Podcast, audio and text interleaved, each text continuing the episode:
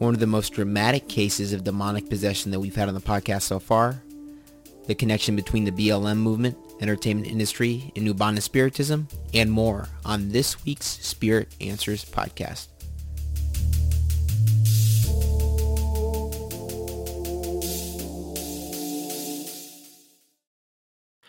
Well, I am very, very excited to have on the podcast today Ivani Greppi, if I can get the the book in the camera there. Author of the book Cast Out just came out this year. Uh, we will get to that novel here in a little bit. Uh, but before we get to that, I just want to say thank you so much for joining us. Thank you. My pleasure. I appreciate yeah, it. it's it, it's my pleasure and, and an honor to have you on. So uh, we will get to the book, like I said here shortly. But before we do, um, I want to go into your background and your testimony a little bit. And uh, it's it's a really fascinating one. Ends with a one of the most dramatic deliverances I've I've ever uh, experienced just in my research. Uh, but before we get to that part of your testimony, your story and uh, uh, coming to relationship with Jesus Christ really starts with the spiritual doorways that were opened up in your family lineage. So, can you kind of take us through uh, those beginning years in your life and uh, how that was with those different spiritualities growing up? Yes. Uh, I was born in Brazil, and my family, uh, my grandparents, great grandparents, were immigrants from Spain, from Italy, and they already brought with them the belief system that we call spiritism that were there were mediums and healers. So my italian great grandmother did more of the healing not so much the uh, the medium part where you become possessed by a spirit but my spanish side did. They already practiced you know that that type of uh, spiritism. And I, I grew up, I was born into this family that had many generations before of practicing spiritism. Hmm. And it, from what I understand, it's really interesting that when it comes to spiritism, I think many Christians uh, don't understand, especially people that have been Christians, excuse me, for their whole life. They don't understand how uh, people could be involved in this in in these different uh, spiritualities. But what I think is really fascinating with your story is that your family, um, going back generations, they were having some quote successes with these um, different spiritual backgrounds in terms of quote helping people.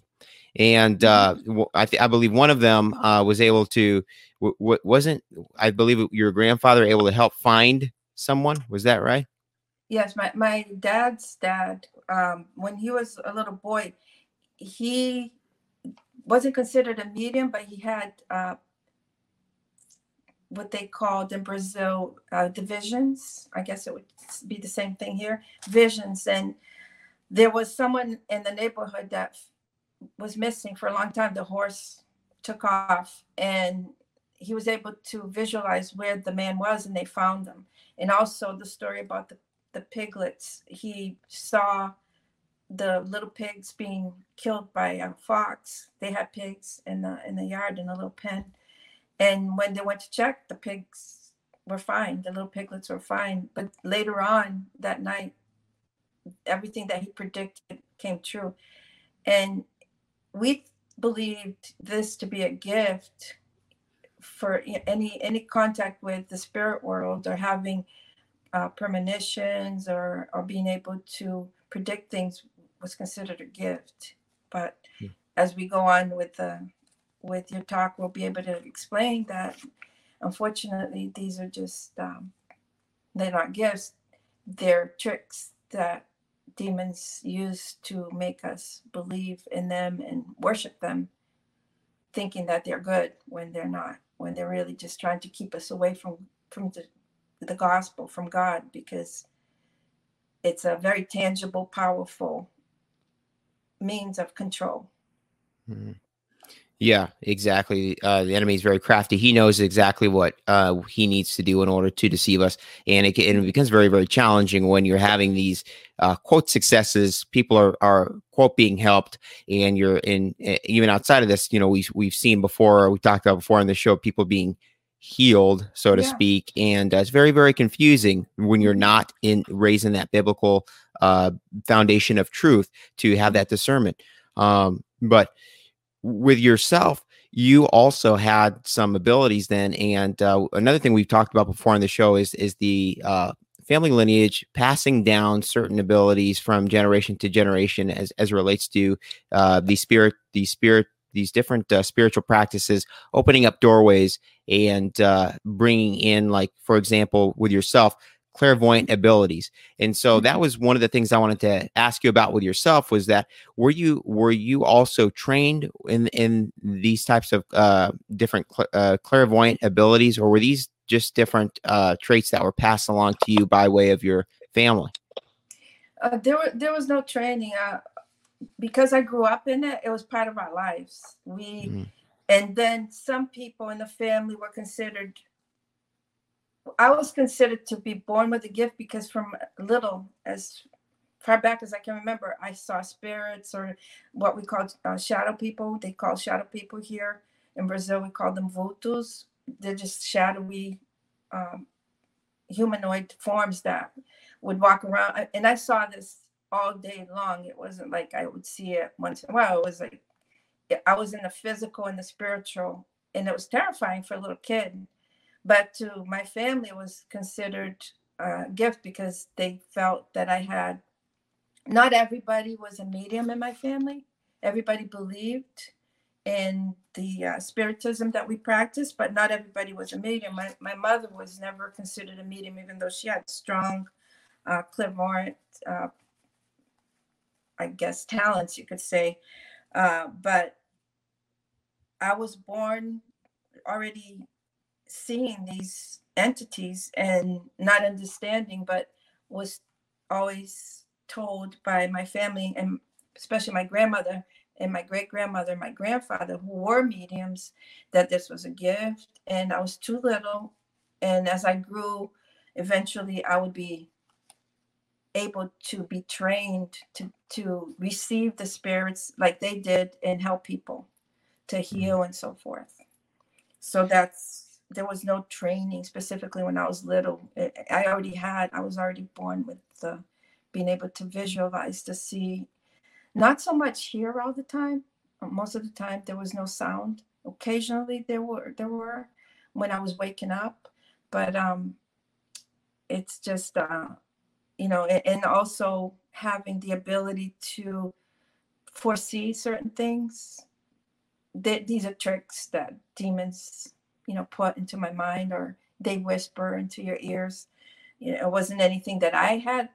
It was not not a gift. It wasn't from god. It wasn't it was just something that was uh, physically and spiritually put there by these beings that were surrounding us because we were dedicated from birth to to demons without really realizing like you said my parents were the most wonderful caring people my grandparents great grandparents they were loving nobody was doing you know anything to harm anybody as far as the spiritual part there's some religions that do you know they they do the um, voodoo type of thing and Mhm. you know they were totally against that and they we even talked about jesus and god but we didn't believe in the bible Mm. you know because the bible that we believed in was written by a spiritist who was from france Allan kardec and that's we we were called kardecists and that's what we followed and it's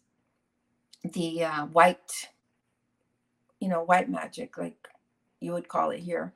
Only good spirits were allowed to communicate with us. But as you know these spirits that you know that it can manifest as a grandparent or as an angel of light like the bible says. Mhm. and it's all demons you know they're all demons and they know they know everything about us. They've been here since you know before we were made before man was created. So uh, satan you know he's and his demons they know they can read like body language. Maybe i don't know if demons can read minds but i know that they can they're very very astute as far as humans. You know we can't compare our intelligence to theirs. And they've been around forever so they know they know what happened years before. And as far as predicting the future the way i look at it is sometimes that they not necessarily i don't know if that they can predict the future but i believe that they can create the future that they predicted to make us believe even more. You know are you going to have an accident. Be careful. You know your tire's going to blow. And you know they they do create as you know uh, physical problems as far as uh, even technical problems when you're doing your show. You know a lot of times you have interference. So they have the ability to do things like that. And so i don't believe so much that demons have the power to see into the future but they can create certain events that look like they predicted it and mm. or the medium predicted it mm. so and uh, I want to go back to something real quick, and mm-hmm. I appreciate you bringing this up, which is that uh, you know we call these like talents or abilities, but we use that term very loosely uh, because even though there are these these uh, different uh, you know quote positive things that are happening as a result of of what's going on in the in the spiritual realm and and uh, the gifts that the demons are providing, they come at a cost.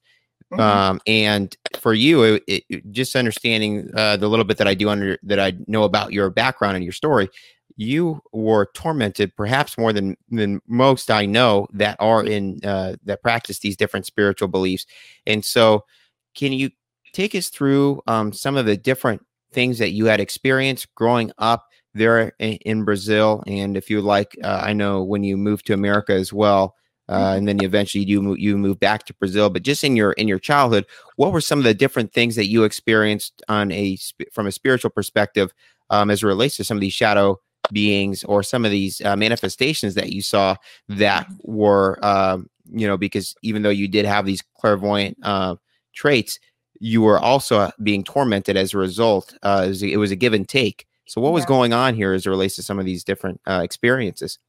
yeah i never understood you know as a child I, I i would be so afraid because i could see like i said there are people that in, in my family my sister for example she would see not all the time but we we shared a couple of incidents that we both saw spirits at the same time uh, it, but it wasn't a constant thing with me for some reason it was constant even my mother believes even when i was born i was already seeing things because uh, as a baby, my eye eyes would track around the room, and then I would cry, you know, terrified. So I don't know, Alex, why I was. Uh, I, the torment came from fear. I was very, very afraid of these things, and I felt that it was always trying to hurt me because it was always. I felt like it was always like right behind me, like I, you know, you know that sensation when somebody's when you're walking and you feel like somebody's about to to come up behind you and grab you.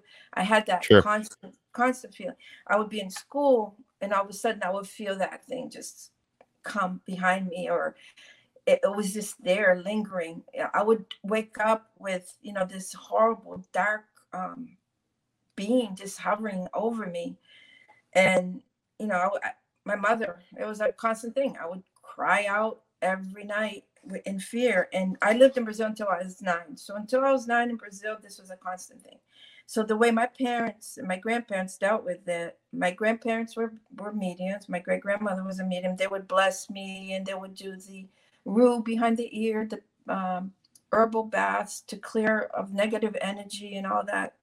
But they knew that I needed more. So we would go to uh, the Kardecist center where uh, we called it Mesa Branca, which is white table, which was like seances. So the mediums would sit around the table, and the the guests who were called patients would be sitting around the room or standing around the room, and the medium would receive their spirit guides, and the spirit guide would tell my mother what was going on. So it was the same story all the time.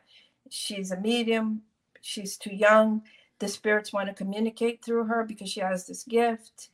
And she's too little to understand. When she gets older, she'll be able to develop as a medium and she's going to have strong powers to help people, blah, blah, blah. It was like always the same thing. So the the help for the attacks were like incense, clearing the house of negative energy, lighting candles, making offerings, um, and then uh, after you know your question uh, triggered that because I, I I went to the Bible and I thought, is there something that I can find in the Bible? Why? Because I'm not the only person that's gone through this. Obviously, there are many, unfortunately, children that that have experienced these, uh, like you said, tormenting, or adults that were tormented by spirits. Many, many people. I'm sure you know you've interviewed or have heard, uh, read testimonies of people that have gone through this. So I, I looked up um, Mark chapter one, verses 23, 28, and then I went through Mark, Matthew, and Luke, and I looked at all the times that Jesus did deliverances and uh, cast out demons.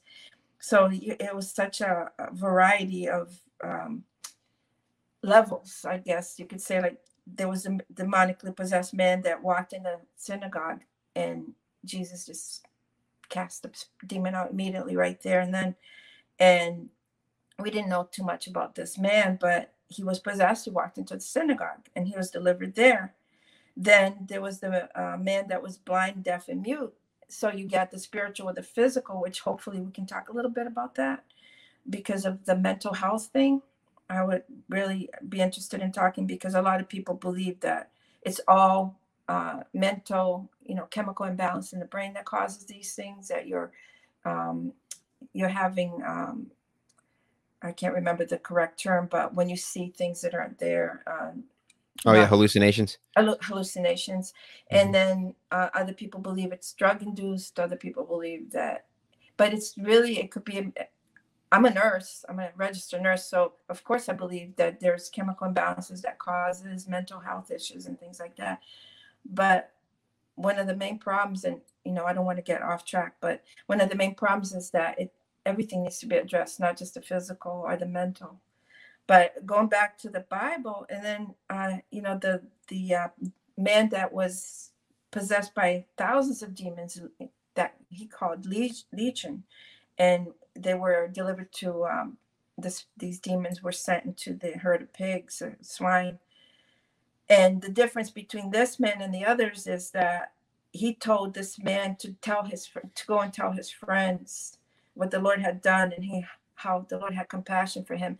And the difference also with this one was the only time that Jesus asked who he was, who what his name was, and he said Legion. The other ones, Jesus didn't even let them speak or ask them any questions. And then there was the little girl, uh, the daughter of a Kenite woman that she asked Jesus to cast. We don't see him doing it, but because of the woman's faith, Jesus delivered her and Mary Magdalene had seven demons. Um, and then there's a little boy that got cast into the fire and foamed at the mouth, and the parents were begging Jesus to deliver him, and and he he would physically get hurt by these demonic beings.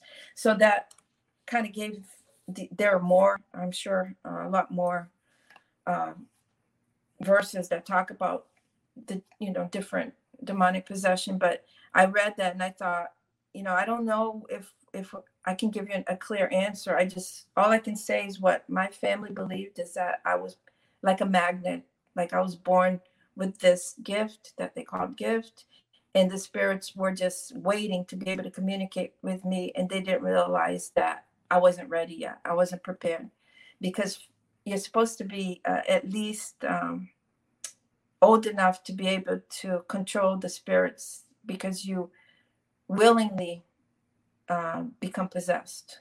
So this is how they you call on these spirits to, to possess you so you can you know they can talk like if it's a spirit guide or if it's an ancestor spirit you know they'll they'll give the message to to whoever you know is seeking help mm-hmm. so we we got and, and you mentioned healing you know we we we believed and yes people did get healed from fevers you know we didn't go to the doctor it was rare i don't remember mm. ever going to the doctor when i was little in brazil we, we went to the pharmacist and they did give us shots for you know when we were very sick but most of the healing was through spirits mm. and Yeah, and my cousin was born. He was in the hospital. He had um, it was the bloody diarrhea. It was an infection, and the doctors couldn't heal him. And they just told my aunt, take him home and just wait because he's going to die. You can't, he's not going to make it. There's nothing else we can do. He was a newborn. And my aunt, you know, of course, my, my grandparents were blessing him and doing everything that we knew that spiritual that could be done. But there was a, a spiritist, a medium there that was, he was called the sailor. The spirit that he received was a sailor, and he did surgery. I don't know if you've ever seen that, the spiritual surgery. I have not. You haven't. That's really interesting because uh, they they actually do like they cut into people and like they scrape people's eyes and without anesthesia for cataracts and people don't even blink. It's it's just crazy. It's demonic. And yes, people do get healed, but like you said, there's a price because the more you you feel you know my aunt for almost her entire life praise god now she's delivered she had deliverance as well because she was part of the you know she was also a medium. And she believes she gave her life to christ and and was set free. But you know uh, up until then until we realized what happened she believed that this was a good spirit and, and it was very hard to to turn around and say oh we can't believe in this anymore because we saw with our own eyes miracles happen. But there was always it's not like jesus christ he died for us on the cross.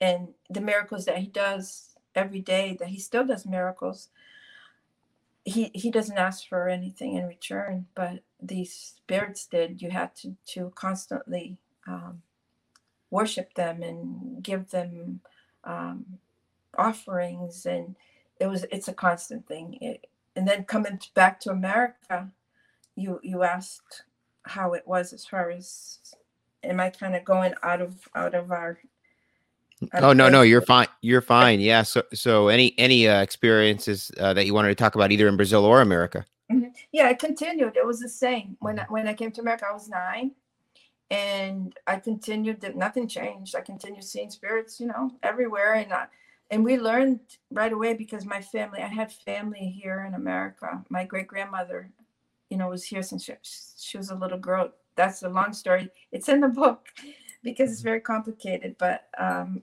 my great grandmother was very catholic and they didn't believe in any of these things and and it was shunned. And right away you know we were told don't talk about these things here in america because nobody believes in it and they're going to think you're crazy.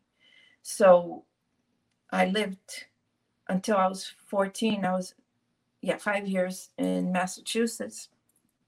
And we just did what we could as far as we what we believed would help. You know, like I said, the incense burning, the the herbal baths.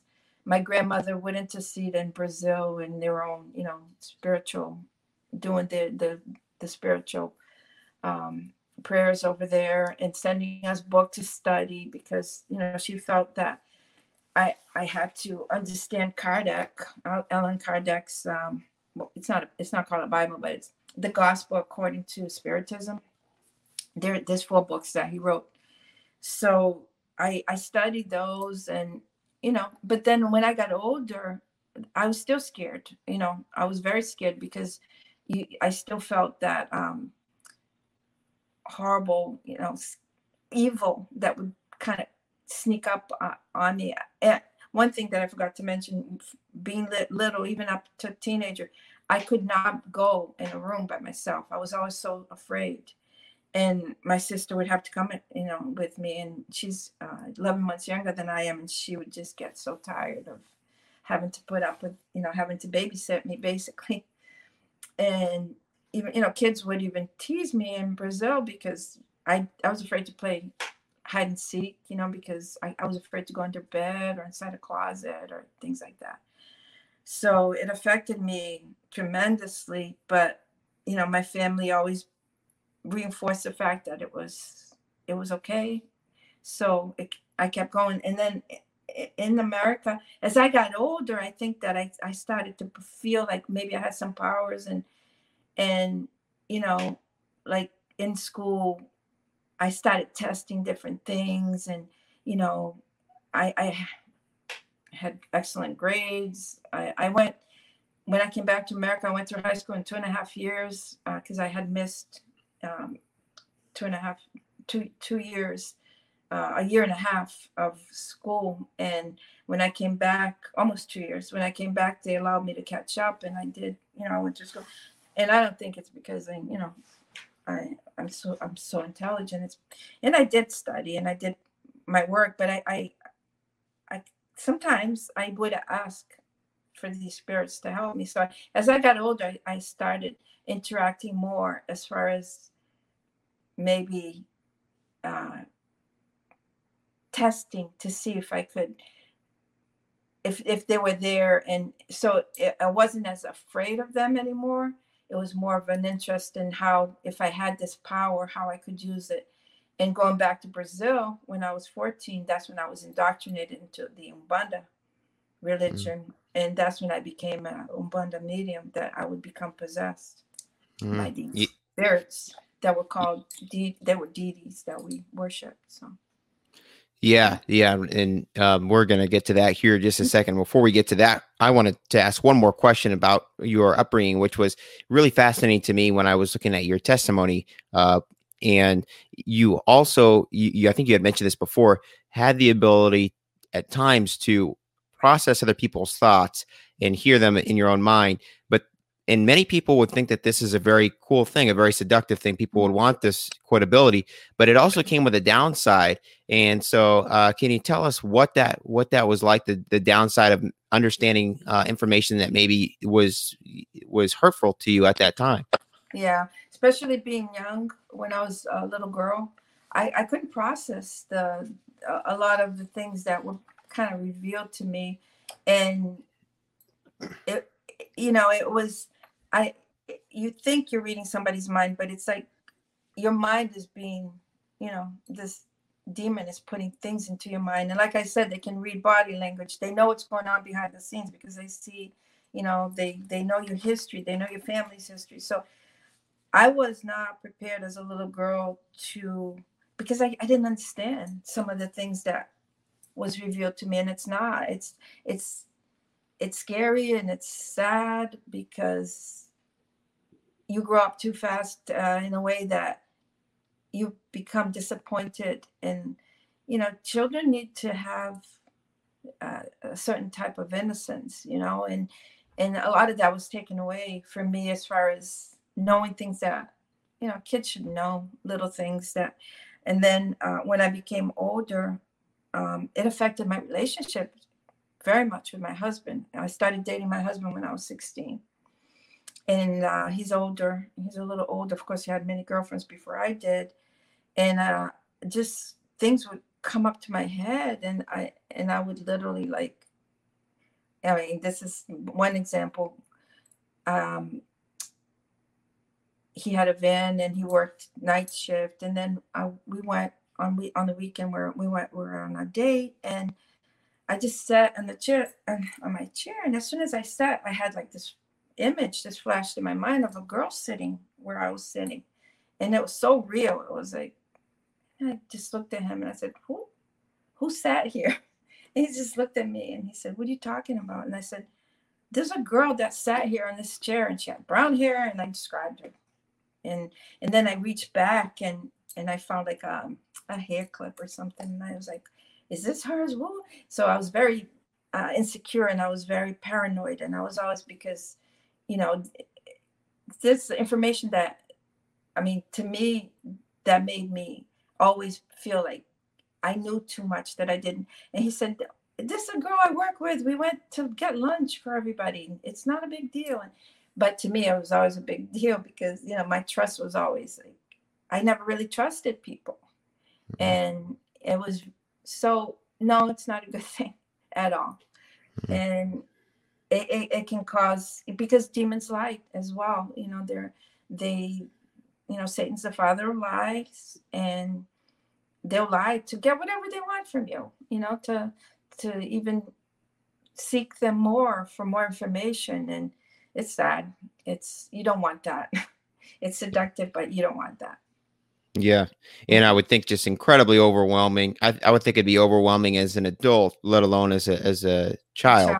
That's a lot to process, a lot of thoughts that you you don't uh, understand, and then a lot of thoughts coming your way uh, mm-hmm. on top of the, your own thoughts. I would think things would get cluttered very, very quickly. Oh yeah, mm-hmm. yeah. So you you had mentioned already uh, the Umbanda Spiritism that you got into. And so um, I think it's really fascinating because many people probably listening to this are not familiar with that. And it you are already involved in different spiritual practices, but this was very unique even compared to what you were doing um, already. And so can you explain to us what Umbanda Spiritism is and how you got involved with that? Yes. It's very common in Brazil. Actually, Umbanda is from Brazil. It started in the early 1900s from uh, a young man that was a medium in a, what I mentioned earlier, the white table where they do the seance type of thing. And the story is that while he was, and they also always mention that you, you know, only spirits of light could come. We know they're not. We know they're they're demons, but the while um, practicing uh, in this uh, temple or, or this uh, house of prayer they called. It's kind of like a church, but mostly it's a table. It's it looks like a seance. He became, uh, he received, we call, they, you don't say possessed. You don't become possessed. You receive uh, the spirit, and he received the spirit of uh, uh, Indian that to the people around the table that wasn't considered a spirit of light. So he started Umbanda, and then Umbanda is based on spiritism, Kardecism, that I practiced, you know, my family practiced for many, many generations, and then um, for many years actually. And then the Umbanda um, was mixed with Candomblé, which is there are three main religions in Brazil that are close to Umbanda. It's Umbanda, Candomblé, and Kimbanda. Uh, the difference is they worship all the same gods, and I'll go into a little bit detail about that in a minute. But uh, Umbanda, there's no animal sacrifice, so there's no blood offerings. The other two, yes, you do, just like in Voodoo. So um, this faith and this practice came from the African slaves that were brought to Brazil by the Portuguese colonists. So in Africa, what they practiced was called Ifa, the Yoruba people, and they're from West Africa. So they were enslaved. They came to Brazil and they continued with their belief system.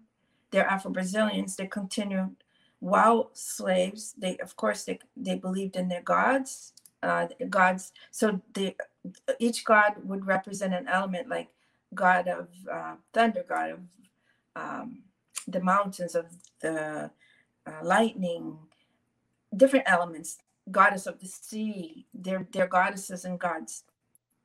And they also worship ancestor spirits. So this young man with Umbanda mixed the white table Kardecism, Spiritism with Candomblé, which I, like I said, came from Africa. And then Brazil is not unique to this because with the um, African diaspora, that's where every, pretty much every country has this belief system. Here in the United States, it's just coming up front to the front and center because it was mostly practiced by Afro Americans. And I think just like we believed that it wasn't going to be accepted, it was kept more private. Um, it's a very, um, you know, it's African uh, religion. And it spread to the Caribbean, spread to all the Americas. So the difference is just the, what it's called and a little bit of how the rituals are, are done. But the, the same deities are, are worshipped and the same belief system is in place. So if you if you talk about voodoo, that is from um, mainly from um, Haiti and it's also here in, in St. Um, oh my goodness, I just blanked on the name of where it, they practice a lot of voodoo here in the United States. Um, mm-hmm. Is well, it well, um is it New in Orleans, uh, I'm sorry, New Orleans. New Orleans? Yeah. Yeah, yeah. It's very common there, voodoo. And because it was colonized by the French and the French colonized Haiti, and that's the same. Does it make sense? Because it's all the the African slaves that came wherever they went, they brought this religion with them. So same thing with the Caribbean and other South American countries where they have Santeria, and there are other names, but it's all the same. It's all pretty much the same. The rituals may change a little bit. Like I said, in Umbanda, there's no animal sacrifices, but the belief system is exactly the same from Ifa back in Africa thousands of years ago. Hmm. So, One of the and one of the things that I know was alluring to you about this was that there was a specific uh, deity, I believe, that you really had a fascination with, which was uh, actually a demonic one. But you, but what was fascinating was that it was one that you also, as a as a practicer of Umbanda spiritism, uh, worship because it because it, it wasn't it wasn't so clear cut. This demonic uh, deity was also one that was supposed to be a protector. absolutely, they they're all all the spirit guides are to protect you. They none of the spirit guides mean you harm. So when I didn't understand this, when I first attended a temple, I was told by the the head medium, uh, you know, the the main uh, priest. They're called priests in Umbanda. That I had because you have more than one, you know, like lineage. You have met more than one spirit guide, but you have the main spirit guide, and he told me that you know he saw my spirit guide was Yemanja, which Yemanja is the goddess of the sea. And we'll talk about this later, but that's who Beyonce worships and becomes possessed by it. There's Yemanja and there's um there's another um spirit that she that she becomes possessed she literally becomes possessed with uh, and state she's mentioned that before and she worships Wow. so so it's all the same same god same and you know it's very attractive because you have uh, it's very colorful. Um, when you walk in uh, it's the temple is an open space. Sometimes it's just dirt uh, sometimes it's just cement. And they have the altar. And, like i mentioned to you earlier before we started that um, because the slaves were forced to convert to Catholicism, Roman Catholicism, and worship the saints, they would make that saint, for example, Yemanja was their goddess of the sea, would connect with um, Mary. Um, Shango the god the god of uh, thunder and lightning, and he's a warrior. He will be connected to. I can't remember if it's. Um, I have it all written down in in, in my booklet, my uh, testimony booklet. He was connected to Saint Joseph, one of the saints. So basically, what it's syncretized. So the all these religions, spiritism, it syncretizes with Catholicism, and you do believe in Jesus. They talk about Jesus, but not the Jesus of the Bible. We we have our own Jesus because the Jesus of the Bible or the God of the Bible is not the God that they believe in because they believe that God, the the omniscient God, would not do certain things that the Bible says that He did. So it it uh, cancels out the Bible, uh, the Spiritism, Candomblé, Umbanda, all these religions even new age it does it, it makes the bible not um necessary because Mhm. you get all your answers from these spirits and you have your own version of who god and jesus is which is totally not the biblical jesus the historical jesus it's a totally different jesus like the new age jesus that a lot of people believe in Yeah. Mhm. You, a, a little bit of truth mixed with a lot of seductive lies. Yeah, absolutely. Mm-hmm. How, how, then? So you, are going uh, through the, these uh, practices in this uh, in, in Umbanda Spiritism. How then did you go from practicing this to that really dramatic deliverance? Well, that became my my life. Umbanda, uh, you know, as a teenager, and we we would go twice a week, but we we volunteered. You know, just like they do a lot of charity work. We would go to the favelas where the ghettos and bring food, bring bring clothes to people. So we, you know, did a lot of good works, um, and you know, it was very like uh, you mentioned how seductive it can be. Like the music, you know, there were drums, there were music, candles, flowers, uh, incense. One thing that I forgot to mention in Umbanda, once a month, the these deities that were considered they're not called demonic, but they're demonic because they look demonic, and they were the guardians. They were the dark forces that guarded the temple. So you were obligated to worship them once a month. It was on a Thursday, and they did possess the mediums there. Uh, and there, it was um, incubus and succubus. I think it was the closest that would make sense to people that are not familiar with Umbanda. So they would possess people, and it was very sensual and sexual. And there was smoking, there was drinking, and it was close to the public, obviously. And it was not it was it was pretty heavy so that was obligated once a month so they would leave us alone and not uh, disturb the uh, the white you know the good spirits the the spirits of light that um, spirit guides that we worshipped throughout the the month. So but going back to how did i get from that to being saved and having my deliverance it's a god is you know he he just did something beautiful in our lives. We came back to america about two years later and uh, almost two years later yeah uh, i had just turned 16 when i came back to to america and when i started dating my husband and everything my husband by the way has the same background as i do his grandmother was a, a priestess in a temple of uh, not Umbanda, of Candomblé, which they do the animal sacrifices and so forth. So he's very familiar with everything that I experienced. But once I came to America, I, because I was developing as a medium and I was receiving my spirit guides, and you know, there's that training period. I was still wasn't firmly, completely done with my training that they called. It had been about two years, and even though I was I was already giving the healing, um, what we called healing passes, but the energy healing and all that. Uh, it was always under inside the temple with the the uh, supervision of the uh, main um, priest and so forth.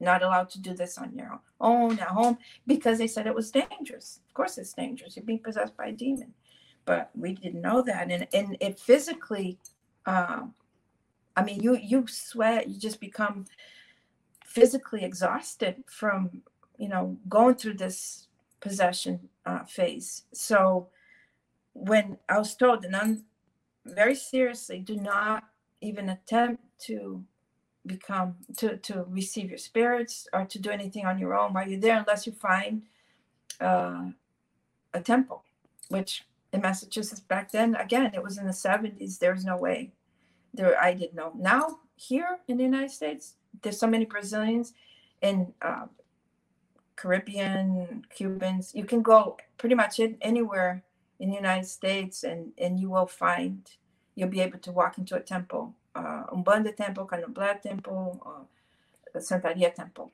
all the same thing, and practice. But back then, we lived in a very small town in Massachusetts, and we didn't know anybody. We didn't, you know. So I just obeyed, but I continued worshiping, you know, my my spirit guides. I had the statues, I had a little altar in my room. And, you know, even after I got married, I continued worshiping them with songs and lighting candles. And the belief system never, it was our that's that's what we believed 100%. It was like our DNA. So and I continue uh, to see, you know, spirits. I continue to see, to have the the sensation of being, you know, followed. Sometimes it wasn't as bad as when I was little because I felt like I had more control and I had my spirit guides to protect me, which I would call on. Uh, but I was still, I could say, I was very oppressed, very oppressed to the point that when I, as I got older and I had my children and everything, unfortunately, I would have, you know, thoughts of not, you know, suicidal thoughts. It wasn't constant, but I did have, I had them because these spirits oppress you so much that they, they want to kill you. You know, they they want to take your soul for you know damnation forever. But my parents had a printing shop in Kissimmee, Florida, um, they still do. It's still open. My sister runs it now with my brother-in-law. It's very small. It's a family business, and we had on a sign on the door. Uh, we speak Portuguese and Spanish, uh, English, of course. And a pastor had just arrived from Brazil, and this pastor was a missionary pastor that was brought by the Methodist Church in Kissimmee to uh, because there's so many Brazilians moving to the area, you know, Florida so they felt like there was a need for a Portuguese speaking pastor. And he came, you know, he was invited to come. And he went to the printing shop to get some business cards done. And my sister was working. I, I was uh, I was a nurse at the time. I was had already finished because I went to nursing school when I was a little bit older. So I, I was in the beginning of my career as a nurse.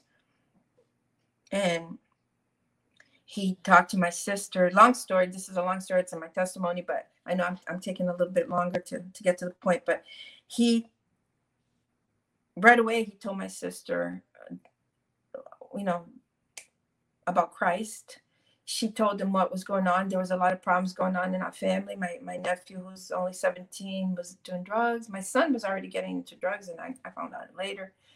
Um, praise God, they both got delivered from that. They they stopped. They they became Christians. They gave their life to Christ later, as we all did. But my he my my nephew was also uh, had impregnated his his girlfriend who was very young. So my sister was in her 30s and she was late 30s and all this was he quit school. He was a very smart kid and he just gave up college you know everything just kind of happened at once and her life changed and she was so scared for her son's future and so forth. But so she opened up to him and, and he prayed with her and he he said that he would like to meet the rest of the family and they he was opening up a church and he would love to have us come and so forth. And i could not stand being around any christians. I couldn't stand anything about church. I thought it was it just gave me it was it was like repelling to me uh, because of how much how dem- demonized I was that you know anything that was true from God would repel me away from it. So my sister called me and she told me what happened and she said after he prayed she felt so much peace that she knew everything was going to be okay and she wanted to become a Christian. She became a Christian, gave her life to Christ and and I thought, what is going on here? This is insane. We don't believe in that. We how you know christianity is is crazy these people are all crazy and we know the truth you know uh, uh, spiritism that's it and she said well i'm having him over. I'd like you to meet him. I was no no. But eventually i ended up coming to her house to meet the pastor.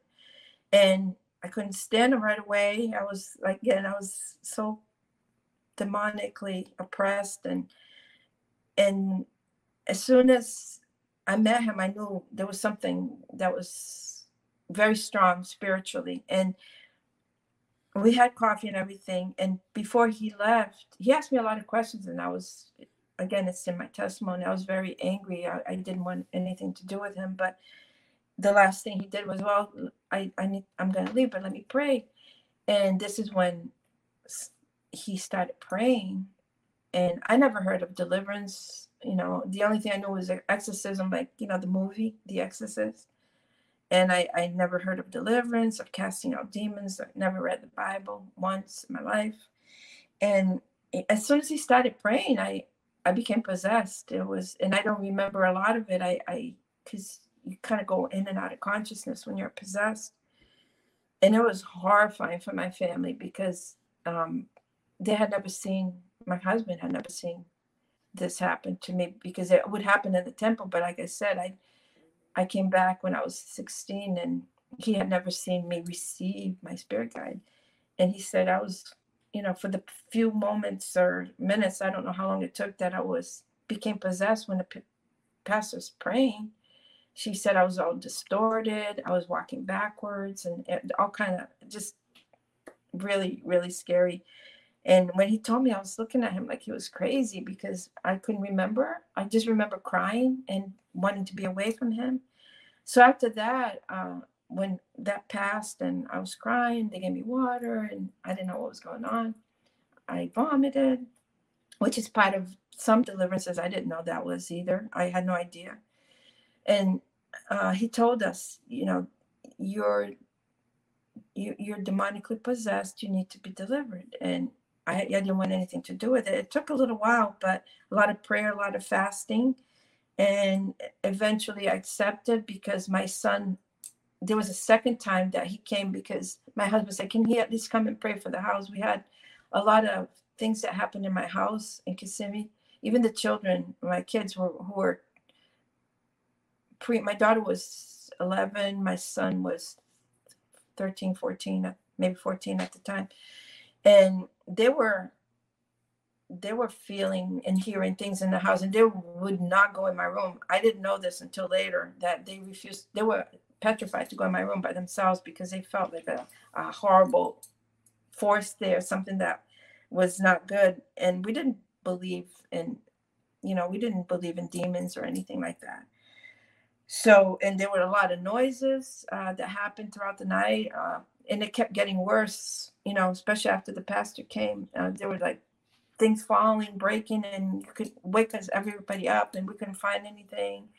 Just crazy stuff kept happening, and my my husband said, "Can you at least come and pray, you know, and bless the house?" Because we were still in that, you know, mentality that you know the there's contamination and you know bad spirits need to go good spirits need to stay so he came the pastor came to my house after a lot of you know, conversation. Yes, no, I didn't want anything to do with him. He came.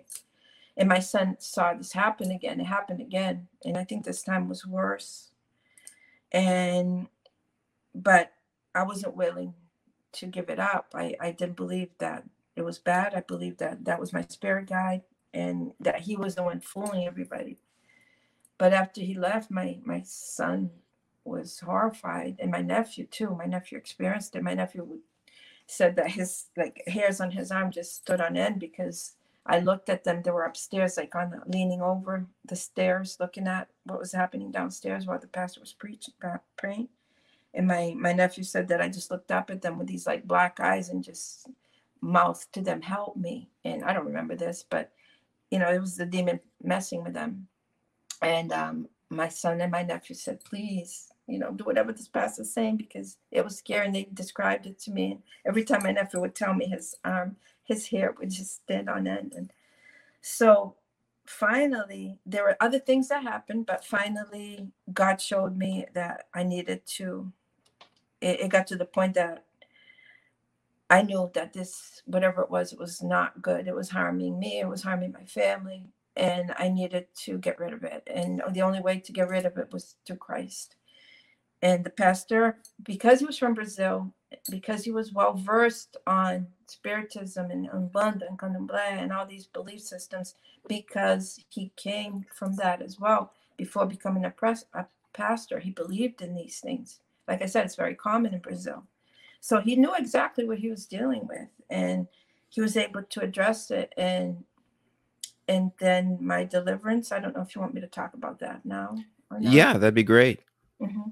So, you know, there was preparation for deliverance. Uh, he asked, I, I can't say that I had converted yet because I was still being possessed and I was still oppressed and I still kind of held on to that. It was still hard for me to let go. And I was doing it kind of forcibly at the time, and uh, but then at the same time, I was it, it was very confusing. It, it was scary because the my family had converted. Uh, they were com- on they were new Christians. They were learning, and they didn't even know how to pray. And we didn't know anything about the Bible, but he had everybody pray and fast, and he didn't want anybody in my house except myself, him, and his and his wife. And then my sister was allowed to come, and I didn't know my sister was there throughout the, the this process. But it was the same thing. So he and his wife started praying for me when they arrived. And before they arrived, I was so um, influenced by the spiritual being, this demon, that I literally decided that I wasn't going to stay in the house. And I picked up my keys and I ran out to open the door. And when I opened the door, he was already standing there. I was, it, it was like run, run, run. You know, it was really telling me to get out. And so when when they came in, everybody, like I said, everybody, I was fasting too. That was the first time I ever fasted in my life. I had no idea what fasting was. I mean, we did it for certain events with the uh, Umbanda, but you know, I never knew that other people did it. So, but this was complete fasting, you know, 24 hours before, and I couldn't pray. I, he had given me a Bible, I couldn't read it. You know, it, it was it was impossible for me to read it, and so when they started praying again, I became possessed, and it was, I think it was five o'clock in the afternoon when it started, about five, and I just remember glimpses of what happened. I remember, you know, once I became possessed, that I was going through the house and grabbing things that were, um, I had everything you can imagine, uh, occult in my house that had been um, consecrated to the demons that I worshiped. So I remember kind of going through drawers and, you know, pulling things out. I even remember going in the backyard and digging the dirt because I had buried. I mean, this is crazy, but I had buried one of the the saints upside down. This was to, you know, to sell the house. Just crazy things that we did. Um, everything you can imagine. You know. Uh, besides this, I we can talk later about other things that I practiced that I believed in. You know, palm reading and tarot cards and all that stuff. So I had all that stuff in my house. I had books, I had CDs, I had uh, images, um, the beads, whatever you can imagine. It was all over my house, saturated, things on the wall. So the whole process was going through and, and clearing this, and this demon refused to go. It was a it was a big battle, and most of what I got, like I said, I had glimpses, kind of like in a dream, remembering. I remember some things clearly, other things I don't remember at all. Because my sister was there, and of course, the pastor and the wife, his wife, they told me later what happened.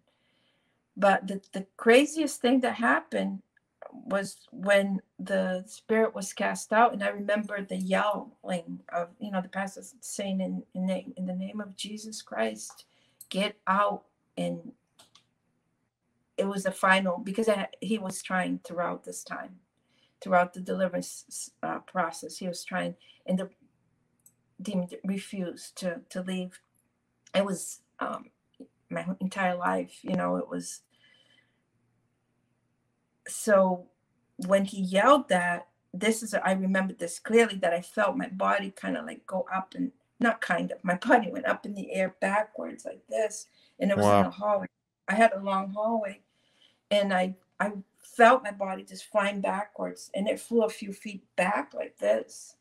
And I felt when I fell, you know, I on my back. And I remember thinking, oh my gosh, I'm gonna crash my my head on the tile. It was all tile. It, it, it was so crazy. Um, because Alex, I, I can't even tell you, I fell. And as soon as I fell, something was just like exploded, like out, like I never felt. I opened my eyes. I was still laying down on the floor and I looked up and I'm looking around and literally my entire life, I, there was like this veil that was like, I, everything was kind of like dark that was lifted and, I, and it was I, I never saw so much brightness in my life so much color in my life. It was it was uh, I, I just looked around like and i felt so light. I felt so happy. And i accepted christ of course.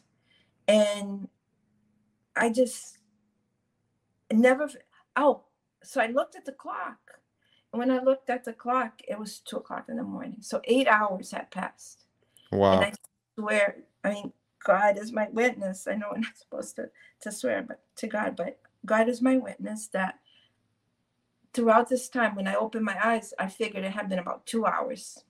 You feel the time pass, you know, when you're no, I I could not believe eight hours. That all this took eight hours.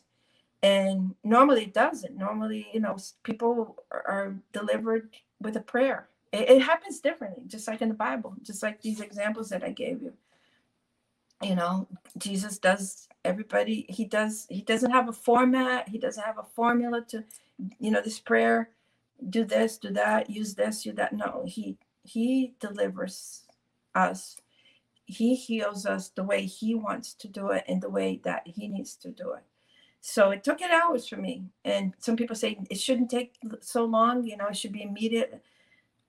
But maybe it was still my resistance you know that was still allowing this the spirit to possess me. I don't know. But i i can tell you that's what it took. It was eight hours but i never felt so much joy. Because since i was a little girl i guess i had never really experienced real joy. Of course i was very happy when I, my children were born when i got married you know these things but it was this is different it was a different kind of just beautiful uh, light sensation that came over me that it was the Holy Spirit. And my husband came home and they were waiting, you know, my sister, my, the kids were sleeping. And finally, my husband came home. And my son, like I said, my son was a teenager, and there were like bags and bags and bags of filled with stuff that was in these trash bags. And they were, you know, my sister put them all in the garage that we were going to burn because they're all you know consecrated to to the demonic and when my husband walked in he was angry because he, first of all he felt like it took so long and what happened and nobody had called anybody during that time because my you know he said don't call because you know you don't want to interrupt anything so we only called after it was over and uh, when my husband walked in the house he smelled smoke. Because literally the house was filled with the smell of smoke like uh, sulfur smell. And because you know spirits can do that um, they can do they can leave scents you know to to make people think of their loved ones you know the perfume or cigarette smoke but this was like horrible smoke smell. And he he saw smoke. My husband when he walked in he he, he said there was smoke in the house. We're like okay. I said no this this in my the pastor said this is from the deliverance. This is literally you smelling the you know there was a lot of warfare going on here. And my husband didn't listen to him. He said there's fire. Something's burning. He literally pulled the refrigerator away from the wall to look. He thought we had like a, a wire was burning. That's how strong the smell was wow. so we were like amazed and and after that was done you know, it took a, a, little while for everybody to understand what happened, including myself. All I know is that I was free. I had never felt free in my life. And this was, um, it started on Saturday before Easter. And uh, so it went into two o'clock in the, mor- in the morning, which was Easter. So by the time the pastor left, it was probably three. I went to bed, took a shower, went to bed. I don't know, maybe 3 30, 4 o'clock in the morning and he said he was going to be at the lakefront in Kissimmee. They're going to have a, a, sunrise service that started. I think it started at seven. I don't remember. And with the Methodist Church, if I wanted to go, he was going to be there. And I was I never went to a service before in my life, much less a sunrise service. And I thought, well, I never wake up early because you know I'm a, especially I'm a night person, and this was like already the next morning. And I said, well, if I wake up and you know, I'll I'll go. And I did. I woke up whatever two, three hours later, ran, you know, took a shower, ran and went to the lakefront and I saw my first sunrise service right after my deliverance and you know accepting Christ. So I, I it was such a blessing. It was such a beautiful, just uh, you know, present from from the Lord that we don't deserve it. You know, we don't deserve anything that He gives us because we're so, you know, we're so like He says, dirty rags. you mm-hmm. know that in the Bible, but He's so loving and so merciful and graceful that that was my my walk in Christ from then on. You hmm. know, I've been yeah. serving Him. Yeah, beautiful. I love that that the timing of that, how it lined up with Resurrection Day like that. Absolutely phenomenal. Like you said, what a gift. Yeah, it was. It was. I mean, any day would have been a gift, but to have that, it was. It was powerful. It was very powerful. Oh, I, I can only imagine, and uh, just so thankful that you you were delivered, and what a what a crazy experience. And uh, we've had some people on here before uh, as we've discussed their deliverance process, but uh, just I, I, don't think I've ever had somebody say that they were literally thrown back like that, and yeah. then to to not. Um, I, I, believe you said you didn't even feel the, the, the pain that you should have felt with that tile. Nothing. Um, that's that's remarkable. Nothing. I, I thought I was gonna, you know, go to the emergency room because I could I, I could feel myself falling backwards, flying backwards, and nothing. I had nothing. Wow. I just woke up feeling like, wow.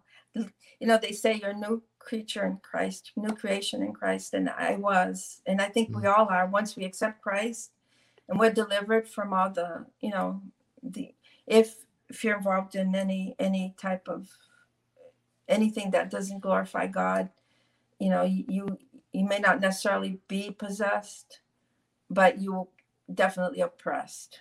You definitely have demonic oppression surrounding you and got in and messing with your mind. So right, yep. So any any kind of sin, unfortunately, it, it, it's it's a doorway to the enemy, and the more you do it, I believe the the, the bigger that door gets. Mm-hmm. Uh, whether that's uh, spirit, you know, practicing other uh, types of spiritual practices outside of uh, Christianity or relationship with God, or mm-hmm. um, you know, having a, a substance abuse issue, whatever that is, you're going to be opening up doorways. Mm-hmm. Uh, I, I so, believe that drugs definitely open up doorways to demonic. Uh, yeah, oh, there's a there's a there's a great overlap there. There's mm-hmm. no doubt about it. When and you have mentioned this a little bit already. Looking back now at your time in Umbanda Spiritism is is uh, very alarming and eye opening for you as you look now at the at the current landscape of especially American media and um, and so you know quote social just justice causes mm-hmm. Because one of the most one of the more fascinating things uh, as it relates to Umbanda Spiritism is that it it correlates so much with uh, like you were saying Beyonce and even I'm sure many people would be surprised by this but you have an excellent article written about this on your blog and we'll give that out at the end where people can find that blog uh, uh, so people can read it for themselves.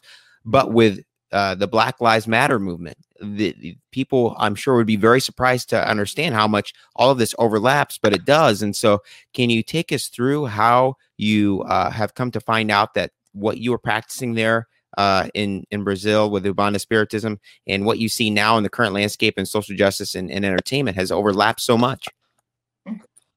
Yes, going back to the African roots of Ifa from the Yoruba people in West Africa that practice Ifa is the same practice that I that we've been talking about, uh, Umbanda or Voodoo or um, Candomblé, Kimbanda or um, Santeria. And there are other names, but these are the most common ones. So Ifa is the the main religion in Africa. So what surprised me when I started uh, reading different articles about uh, Black Lives Matters, and I made the connection. I I had no idea either that they worship the dead, and you know we'll share the link to my article, um, and it, it it explains, I believe it very clearly, the whole how it links. But the founders of Black Lives Matters practice Ifa. the um, this religion that they believe in spirit communication the spirit they believe in, in in communicating with the dead without getting into much detail of what it is and what they do because it's very similar to what, everything we already talked about they um before every time that we saw on tv that they they were having their uh, they called their protests. Every time they had their protests especially after George Floyd was was killed, uh, they always have a they they offer libations, which you know is offering like drinks to the spirits, and they have a ceremony prior to starting their protests because they practice Ifa, they practice this um, spiritual religion that believes in contacting the dead. So again, without getting into too much detail, they, with their own mouths, they they talk about how this movement is a spiritual movement. So people need to realize how dangerous this is. We're following people. A lot of Christians are following Black Lives Matter because, of course, Black Lives Matters. Uh, nobody's saying that they and and what happened to George Floyd, Floyd was horrible nobody would or anybody that gets killed by the police it, it, it's not we're not talking politics here you know any any christian they're not going to agree that you know these things are, are are good or that you know people should be treated differently because of their race or their color or their religion no. But what happens is people fall into this social like you said the social justice mentality and they think they're doing a good thing but they're they're literally coming into a spiritual bondage because they're participating in a ritual unknowingly they are because they're protesting but they're participating in a spiritual ritual that was started before the cameras even were started rolling uh, they do other things you know besides libations they they you know the, you see people with sage and uh, doing um, incense and offerings and flowers and all this other stuff that we do in these other religions and, and we did and what I practice.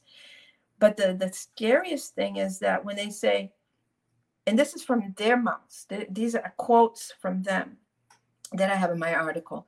When they say, call his name or call her name, and they call these people's names, you know, when they were chanting George Floyd's name or whoever was killed that they they were chanting they're not honoring the people like we you know most I, I believe most Americans believe that they, they are honoring the lives. No, they're literally calling on the spirits of these people, uh, calling on the spirit of the dead to come and participate in this protest.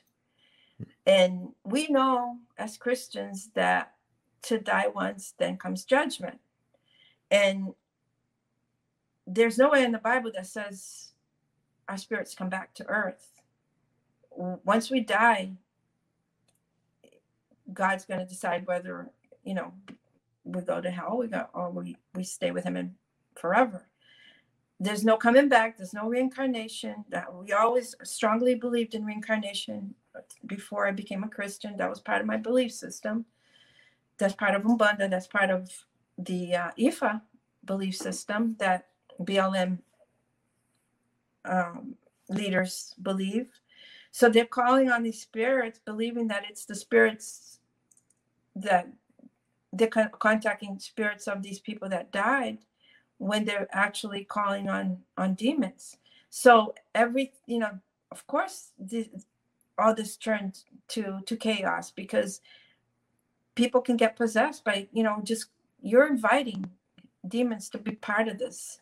You know they're everywhere anyways. They're they're not very polite. They don't really need invitation to to do a lot of things. But this is you know uh, a ritual to to have many many people bow down to to satan and worship him because that's what you know it, the bible says you know you, you're not to to contact the dead. It's you know it's an abomination to the Lord, and that's what they're doing. And I think we talked about Beyonce practices this. Uh, her husband um, and I, I have many other people in my in my book in my blog and different articles that that openly practice this type of faith this type of religion. They call ifa here. Same thing. Umbanda no difference. So it's being introduced into the culture through you know music through social justice politics and the the scary thing is that people just being you know like that story they say about the frog you know you put the frog in the water and then slowly start to boil the water. They they don't they never feel it get hot enough to jump out. It's a slow process and they die. I think that's what's happening with america. You know the fabric of america uh, just has become so contaminated with these spiritual beliefs that are real, that are dangerous, and kids are practicing it. Like kids that look up to Beyonce, there there are websites that teach kids how to um, channel the the deities that that Beyonce worships and that she becomes possessed to to become you know beautiful to get this to get that and you know kids are doing witchcraft they're learning to do you know potions and I mean, you know, from Harry Potter to Disney, there's so everything has to do with uh, there's a cult behind it. It's cute. Some of this, it's it's you know, we talked about that how in America, like most countries that I mentioned, Africa, Brazil, uh, Caribbean, we practice these things as religion. This is our religion, but here in America, it's introduced as um, entertainment so mm-hmm. it's introduced through song, through through culture, through um, TV, movies, literature, and now openly in politics through you know BLM. Mm-hmm. Yeah, so it's very dangerous. Very dangerous. It is, and it comes back to the enemy being very, very patient uh, very mm-hmm. smart because he's been studying us for so long. And I think you even see a little bit of this in the, in the Bible, like in the Old Testament, very patient with uh, incorporating these other spiritual belief systems into ancient Israel. So, uh, you know, so so patient that it was just here and there uh, in, in in in Israel where people were practicing these uh, uh, different spiritual beliefs, and all of a sudden you go from here and there to uh, the people that were supposed to be taking care of the of the temple, the Most High Priest in in ancient Israel were all of a sudden doing uh, pagan practices mm-hmm. in in the temple of God, and right. it just it really reminds me of that. I just think that once again, Satan is very subtly inserting these different uh, practices into our culture. Like you said, much more now, I think, through entertainment and through uh, social justice.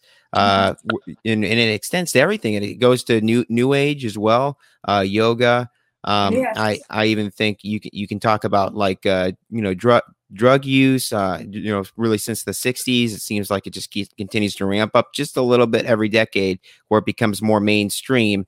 And of course, witchcraft is is all over uh, mm-hmm. m- mainstream entertainment, uh, whether that's through Harry Potter or different types of uh, you know, video games or movies and things like that. And what that does is, I'm not saying that everybody uh, that watches these things or plays these things are, are, are of the devil or anything like that. But what I'm saying is that it, it familiarizes people and gets people comfortable with it. And all of a mm. sudden, uh, you know, you might have, you might buy yourself a, a book of spells, or you might start checking out the horoscopes, and it's just, it's just very subtle and, and that turns into okay uh, there's there's never enough. I always i want a little bit more i want a little bit more mm-hmm. especially for people that are ha- are lacking any kind of spirituality in their lives because we're spiritual people beings we need to have that relationship with god and if that's not there which unfortunately for many people now it's not they're going to find something else to replace that with whether that's the black lives matter movement and this in the spiritual roots behind that with it and people not realizing that uh beyonce entertainment um, seductive uh, aspects of that entertainment, like Beyonce's, um,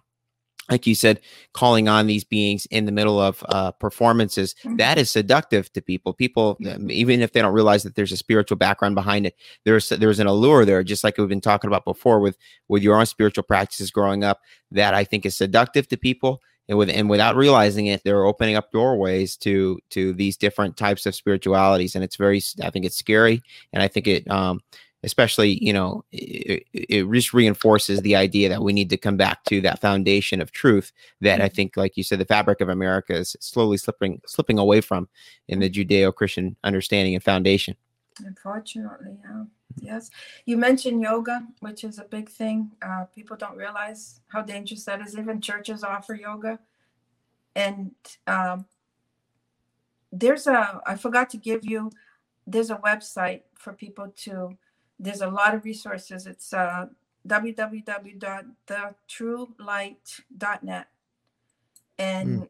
uh, Pastor Mike Shreve has a lot of teaching on that. He used to be a, a yoga guru in the 70s, and he has excellent, excellent teachings, and his testimony is very powerful. I have it in Portuguese in my blog, but in this web website, uh, my my testimonies there and his uh, and many others, many other because we talked about Ouija board being dangerous.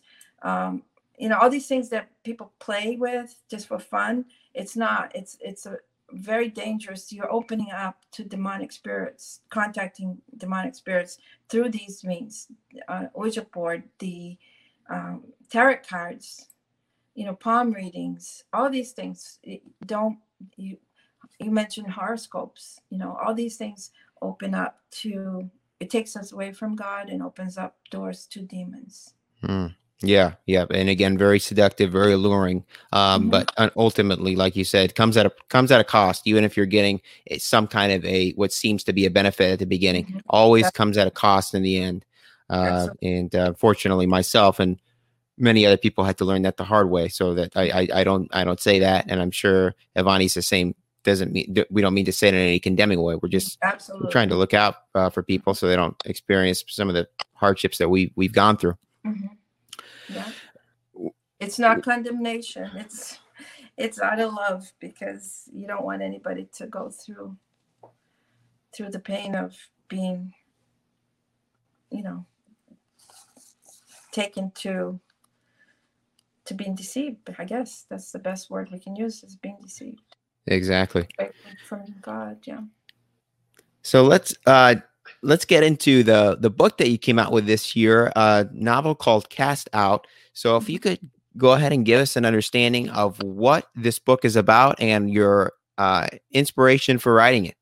Okay, the book uh, it's Cast Out: Chronicles of a Familiar Spirit. Uh, I was inspired to write it many years ago after I became uh, I, I was saved, I was delivered, and uh, became a Christian, I wanted to tell my not just my story, but the story of my my ancestors and their spiritual walk with uh, spiritism. And I wanted my children to understand, you know, the immigration process as well, because you know we have a long uh, history of immigration. So I started writing the book, and it never worked for years. It took me uh, about 18 years to, to complete the manuscript. But uh, finally, uh, I was inspired after reading um, the Screwtape Letters and uh, This Present Darkness. Uh, those two books inspired me to show the the spiritual realm with the the physical to make people understand help people understand more how the demonic and uh, how the spiritual works uh, behind the scenes. So, because of the mostly C.S. Lewis, the Screwtape Letters, I started writing the book in um, demon's point of view, which is very difficult to do.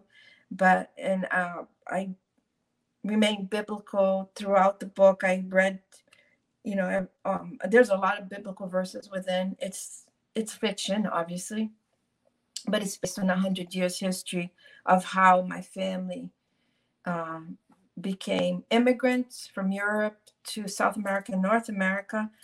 So it, it entails a hundred year history, and it shows all the practices that were deceitful, why they were deceitful, how it happened, uh, and how uh, we eventually were saved, delivered, and came to Christ.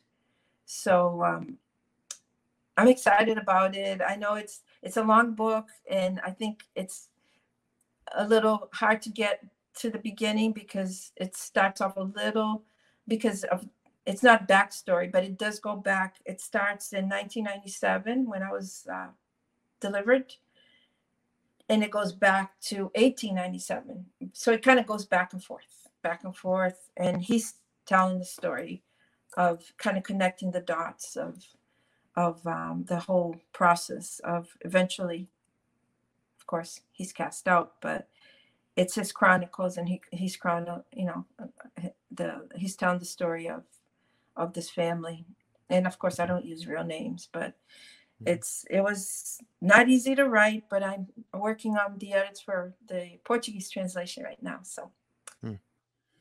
Yeah, that's awesome. I, lo- I love the concept of the book and the inspiration behind it being the Screwtape letters and writing it from the enemy's vantage point. I think that's really mm-hmm. really cool. And like you said, even if it's challenging, it's what what a, an awesome vantage point to view things from.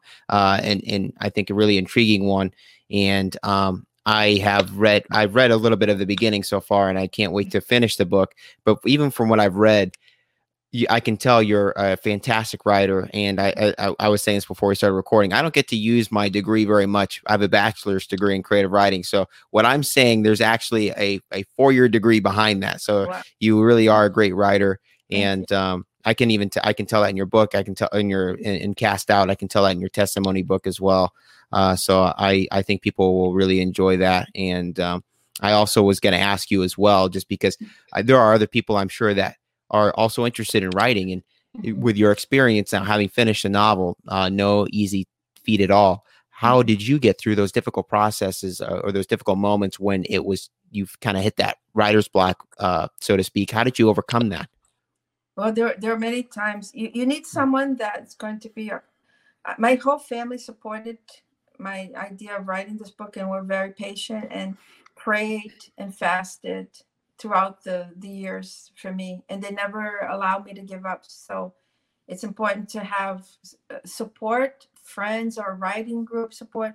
And i had my aunt who translated every chapter and she kept me if, if i took too long to write which i did she would always you know encourage me don't give up don't and, and there were many times that i just didn't want I just didn't know how I was going to finish this. There was my, my, it was just very spiritual warfare. You mentioned Mark. I'm, I'm, I'm good friends with Mark Henneman. You know, when he wrote the book, how he was attacked, physically attacked while at the keyboard. Uh, you know, they don't want stories of the truth to come out as far as deliverance and you know how how deceiving these teachings from the occult, New Age, Spiritism are. So there'll be you're going to have warfare, but there's no need to fear because as long as you're doing it for Christ, which you are, you, the main point is when I wrote the book, I wrote it. I didn't write it for my glory; it's for God's glory, and and for oh, praying that people that read it that need to understand and and and, and seek Jesus Christ and, and leave any of the uh, occult behind hopefully will be inspired by the book to do that. So that that was my my my driving force throughout was that. It wasn't you know oh i want you know to sell and become a best because there's so many people writing nowadays and that's not the the point. The point is to get for god to use it for his glory and have people that pray for you and with you um, always uh, search God and ask for direction and um, do it because stories need to be told. And I think more and more people are, uh, it's amazing how the past few years, even that I think uh, maybe 10 years ago, you didn't hear people talking about deliverance openly or or their um, experiences with the demonic. That was almost taboo. I don't know. I mean, there it was, but not not as much as now. People are coming out and sharing their stories, and and the more people share, the more other people will be aware. So I think it's very important to write, and I think everyone should, mm. and especially you know, including yourself. I know that you you're you're going to school right now, but I'm sure you're you have a fascinating testimony, and that all that does is help because it it, it tells in the Bible that it, it, there's a verse in the Bible to tell your your what Jesus did for you. So mm-hmm. write the vision, make it plain. You know that's it's important. Mm-hmm. Yeah, Don't I agree. Give up. Whatever you do, never give up. Mm-hmm. Just keep asking God's direction, and you'll get through it. Yeah, yeah, really well stated. Um, and I and, and again, I think it's really important as well to to highlight books such as yours because we see so many like we were talking about before books from the other side the enemy there's so many people incorporating his themes into entertainment so it, almost every single person loves to be entertained. They love a good story. Mm-hmm. Um, and so the fact that w- you have a book that is doing uh, what we see so much from the other side, from the enemy's vantage point, with with truth and themes of truth in there, I think mm-hmm. that's exactly what we need right now. We need more of what you're doing right now um, in order to get the the truth out there because unfortunately there's many people that are just not going to uh, seek the truth out maybe in, in in many of the ways that that we you or my you or uh, uh, myself would, but they would be much more inclined to read a book or a, a, a novel or um, seek out a, a, a movie with these types of themes. So I really, really appreciate what you're doing, and uh, I I just hope that it continues to to bless people. And I would love, I hope, I hope that even though this was very challenging, that it doesn't deter you from doing any uh, future work like this if you're interested in it, uh, because this this is just so needed right now. Yes, thank you so much. Of course, yeah, and I want to make sure that we give people an opportunity to uh, find out where the book is at. We'll do that right now. It is mm-hmm. on Amazon called Cast Out. Again, looks this mm-hmm. is the the cover here, uh, Cast Out, and um, I am not sure. I want to ask Ivani real quick. Do you have a place where people can buy the uh, the testimony book as well that you have? Yes, the, the testimony is also on Amazon, but my website, which will be, I think by the time you put this online, it, my, my website should be ready and you can download a free copy of the testimony booklet. It'll be in English and there's a, a version in Portuguese. The like other place, uh huh, yeah. The other place you can get the book at is that, uh, and if you want a physical copy of the the little booklet, the the um, testimony booklet is also on Amazon, but also uh, Deeper Revelation Books. That's who published my book, and they have a bookstore as well. Uh, there'll be a link on my web website for that, uh, and also to, to download it for free. And real quick, for those who are listening and not watching, the website is uh, just her name, IvaniGreppi.com. So mm-hmm. I V A N I G R E P P I.com. I will also include that in description of this so you can just click on the link. Yes, thank you. No problem. And I want to show people as well. We had talked about the the blog uh, where people can uh, read the article that we had talked about as relates to Umbanda Spiritism and BLM and, and many other interesting topics as well. Uh, mm-hmm. Uh, that's going to be there on the screen, ivanigreppi.wordpress.com. Mm-hmm also, uh, you had mentioned before, I want to make sure people uh, can find uh, it's just the truthlight.net. I believe you said that that was Mike Shreve's website. Is that right? Yes. And um, he has different people's testimonies there. There are some videos, some audio, and um, mine is on, if you go to writings, written stories, my, my testimony's there. And he also has, um, he did, and I think I we're going to try and put this up on our um, on the website, but he did an, uh, an interview with me regarding Black Lives Matters. And then he wrote an article uh, based on my article to uh, Charisma Magazine. They published that online. Oh, that's well. awesome. So, and um, there's another uh, ministry. Um, oh my gosh, I, they they have an excellent article. I'll, I'll, send you the, the link to that regarding BLM. I actually use their article uh, for uh, reference. I oh, okay. Parts of their article. So it was one of my uh, research, um, different articles that I researched. Yeah. Their um, Midwest Christian Outreach, Midwest Christian Outreach. Oh, they okay. Have, they uh-huh. have a great article on that, and um, the the the pastor that wrote it and his wife. Oh my God, I'm so horrible with names. Oh my gosh, I'll get that to you. But Midwest Christian outreach. Okay. Uh, Sound- Pastor, Pastor Don, I can't remember his last name. That's- Vino, Vino, Vino. Okay. V I N O T. Sorry. Awesome. No, no problem. I will include that in the description as well. And I want to give people an opportunity to, as if they would like to, they can contact you via Twitter, Facebook, and Instagram. Uh, just type her name in, Ivana Gre- Ivani Greppi, and you'll be able to find her at those uh, different social media outlets. So, uh, Ivani, I want to thank you so much for taking the time to join us. This has been absolutely uh, fascinating, enlightening, and and really powerful. And again, just so thankful that you uh, did not yourself, you didn't give up through all those really difficult uh, experiences, and now are able to use those challenging times uh, throughout your childhood to now help other people uh, by the grace of God. So, just want to thank you and commend you for everything that you're doing for the kingdom and, and spreading truth.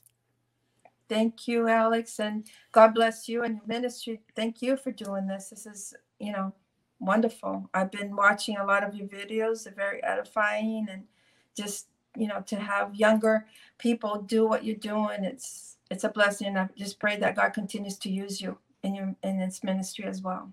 Yeah. Thank you. I, re- I really appreciate that. Well, that is the show for this week, everybody. Thank you so much for tuning in. A reminder to send in your testimony, your new age to Jesus testimony, your near-death experience, your miraculous encounter, uh, your miraculous healing. Maybe you have an encounter with an angel or demon, whatever that is. Uh, feel free to send that to me. Also, uh, just a reminder, I'm taking suggestions as well. So if you have someone's uh, video that you would like me to check out, or maybe another testimony that you found on another on a website somewhere uh, as a suggestion to try to get that person on. Love to hear that as well. Uh, feel free to send me your testimony, uh, either just something real quick written out or a video or a suggestion to spiritanswerspodcast at gmail.com. Feel free to send in your prayer request there as well, uh, or feel free to comment below with any prayer requests. And we also love having prayer requests at our at our uh, Facebook group. That's just Spirit Answers at uh, Facebook. That's all, that's all it is. Just Spirit Answers. Just type that in. You'll be able to find us. Always looking to pray for people. And uh, just want to remind you as well, if you feel so led, uh, in the description below, there is an opportunity to donate to the podcast. Uh, the podcast takes several hours a week. Um, unfortunately, that time is, uh, is is taken away from other things that I could be working on as it relates to uh, school and, and, and my career. So um, if you feel led, uh, thank you so much uh, for any any amount that you feel free to, that you feel led to donate. And if you don't donate anything, that's perfectly fine as well. I just am so appreciative of everything that you do to support the show, and uh, just appreciate your time and and, and listening. And just uh, as always, I will be praying for you and and all the other listeners out there as well. Um, also, I want to be able to take the time too this week to um, speak to people that are not sure about this whole God thing. Maybe you heard uh, Ivani's testimony today and and uh, were touched in a way that you weren't expected to be. Um, maybe you're thinking maybe there is something to this whole God thing. Um, and if that is you, I'd ask for you to take the time here over the next, uh, we'll just say at least several several weeks. Give give God some time uh, to reveal Himself to you. And I would ask you to ask God to reveal Himself to you in a way that is um, personal to you, in a way that you would be able to understand. Um, and I guarantee you that if you are looking for answers, you're looking for truth, you will find your truth in God. It will happen eventually. Um, just sometimes you just have to be persistent. And uh, I just think that once you do that, even if it does take a little bit more time than what you're than what you uh, would like, you are going to find that life uh, has never felt the way that it that it, it will once you have that relationship with God. There, there will be a peace that you've never felt before, and uh, there's nothing like having a relationship with the creator of the universe. Um, so that is all I have for you guys this week. Thanks again for taking the time to tune in. I really appreciate again everything that you do to support us, and I look forward to seeing you next Thursday, right here, same time. Have a great week, everybody. Take care. Bye.